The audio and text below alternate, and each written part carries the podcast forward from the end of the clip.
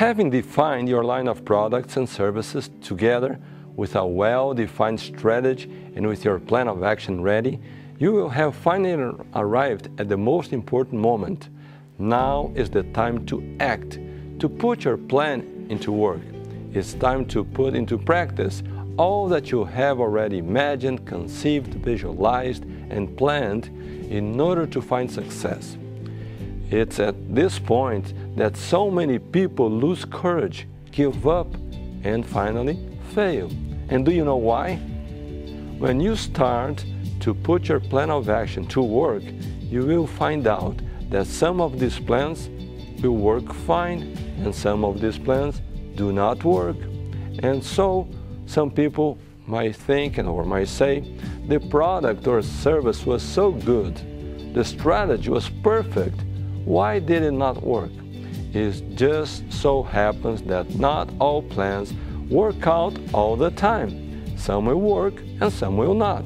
This is normal. This means that if you are determined to succeed, we will not be ready to accept the negatives of life, the negative aspects of life.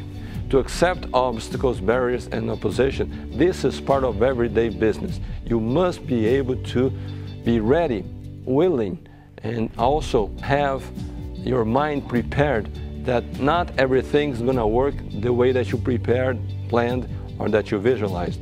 A person who is unable to confront negative situations is not ready to attain success.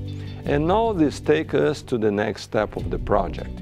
Evaluate your plan of action. At this moment, whatever is working right, we will just perpetuate, we retain, we remain intact. As far as those things that are not working, you have two choices. You will either completely abandon, delete those actions, or you just have to adjust your plan, the idea or concept. As your plan evolves, it will be normal to adjust the course of the plan or the project. This is a vital and continuous factor in any successful endeavor.